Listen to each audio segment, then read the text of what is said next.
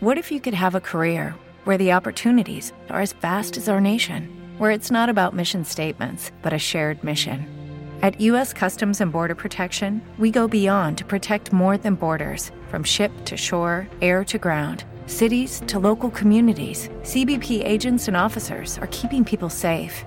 Join U.S. Customs and Border Protection and go beyond for something far greater than yourself. Learn more at cbp.gov/careers. Las bolsas y también las criptomonedas afrontan semanas claves anteriores a la reunión de la Reserva Federal del día 1 de febrero de 2023.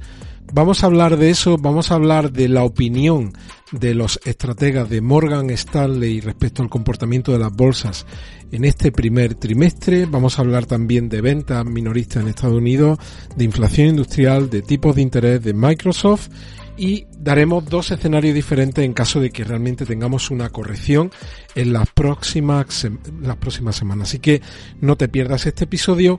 Si estás aquí y no estás suscrito al canal, te invito a hacerlo y a activar la campana de notificación.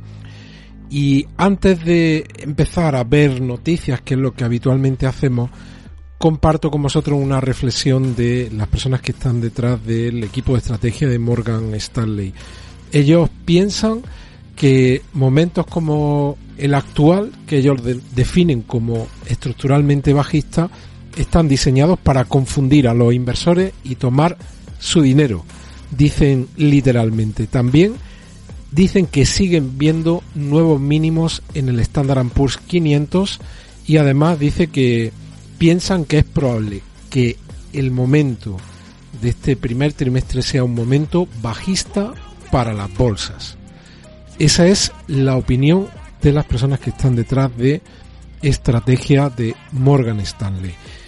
Dicho eso, pues vamos a ver qué es lo que nos hemos encontrado hoy en los mercados en cuanto a datos y son datos que siguen apoyando la tesis de que Estados Unidos va a entrar a lo largo de este 2023 en una recesión. Primero, este dato que veis aquí, que es el dato de ventas minoristas. Tengo por aquí un artículo que dice las ventas minoristas caen a finales de, de 2022 a medida que la economía norteamericana se desacelera. Había una previsión de que en este, en el último mes, las caídas serían del 0 menos 0,8% han sido superiores, del menos 1,1 en el mes anterior fue del menos 1%, un dato de debilidad de la economía norteamericana.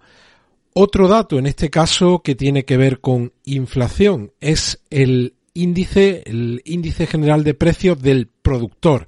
Veis que partíamos de un dato de, estamos hablando en términos interanuales, del 7,3%, veíamos una, teníamos una predicción del 6,8, una caída de 50 puntos básicos, pero como veis no ha sido el 6,8, ha sido bastante inferior, ha sido del 6,2%. Este es otro dato que también nos dice que los precios caen por fuerza, con fuerza, y que la economía se está desacelerando más rápido de lo que quizás preveía la Reserva Federal.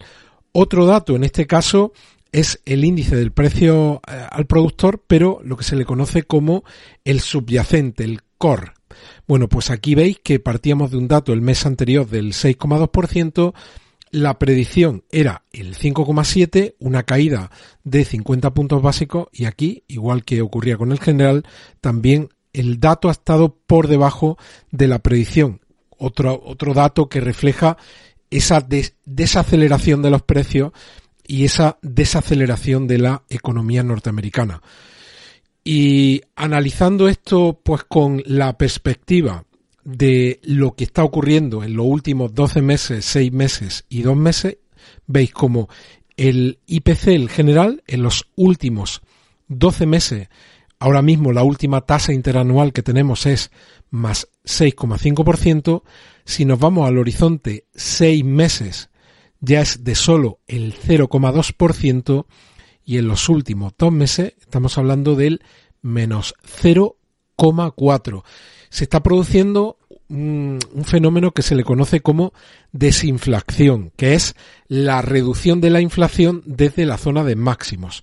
No es la deflación, ¿vale?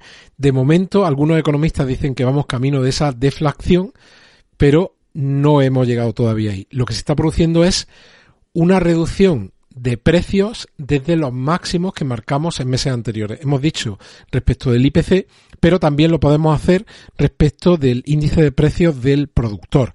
Últimos 12 meses, 6,2%. Últimos 6 meses en negativo, menos 0,1%. Últimos 2 meses, menos 0,3%. Clarísimamente la caída de precios está siendo muy acelerada. Y en base a esto, ¿cuáles son las predicciones del mercado respecto a las subidas de tipos de interés allí en Estados Unidos? Pues veis que para la reunión del próximo 1 de febrero, lo que estima el mercado es que la Reserva Federal va a subir los tipos de interés 25 puntos básicos. Y para la reunión del 22 de marzo, en teoría los subiría otros 25 puntos más, eh, básicos. Y lo que está en teoría descontando el mercado es que se iniciaría una reducción de tipos en noviembre del 2023. Yo lo dije en los episodios anteriores.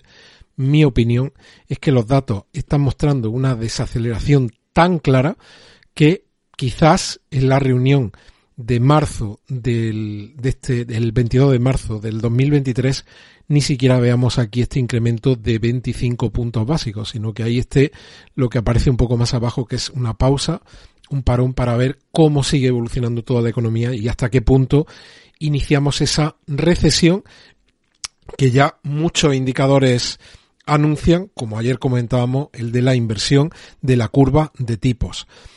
Fijaos, un anuncio de Microsoft que eh, despide a mil empleados, no solo en Estados Unidos, sino que son diferentes posiciones, niveles y también diferentes regiones geográficas. Pero es emblemático que una compañía como Microsoft o Microsoft pues también despide a empleados. Lo hemos visto con muchísimos exchange estos últimos meses, también con algunas compañías tecnológicas, como es el caso de Twitter, pues ahora Microsoft también despide a mil empleados. Y esto es lo que traigo en portada. Ya sabéis que Jim Cramer pues es un indicador, vamos a decir que casi perfecto para tomar justo la decisión contraria. De hecho, hay por ahí alguna web, eh, creo que fue ayer o antes de ayer, estuve mirando una web que lo que hace es, cuando él dice vamos a comprar, hace justo lo, lo contrario, vende, cuando él dice es momento de vender, hace lo, lo contrario y compra, y tenía una cartera con una rentabilidad media en torno al 30%, positiva. Bueno, pues Kramer dijo el otro día, en el miércoles, en su programa, que los gráficos ¿Te está gustando este episodio? Hazte fan desde el botón Apoyar del podcast de Nivos. Elige tu aportación y podrás escuchar este y el resto de sus episodios extra. Además, ayudarás a su productor a seguir creando contenido con la misma pasión y dedicación. Hola, buenos días, mi pana. Buenos días, bienvenido a Sherwin Williams. ¡Ey! ¿Qué onda, compadre? ¿Qué onda? Ya tengo lista la pintura que ordenaste en el ProPlus app. Con más de 6.000 representantes en nuestras tiendas listos para atenderte en tu idioma y beneficios para contratistas que encontrarás en aliadopro.com. En Sherwin Williams somos el aliado del PRO.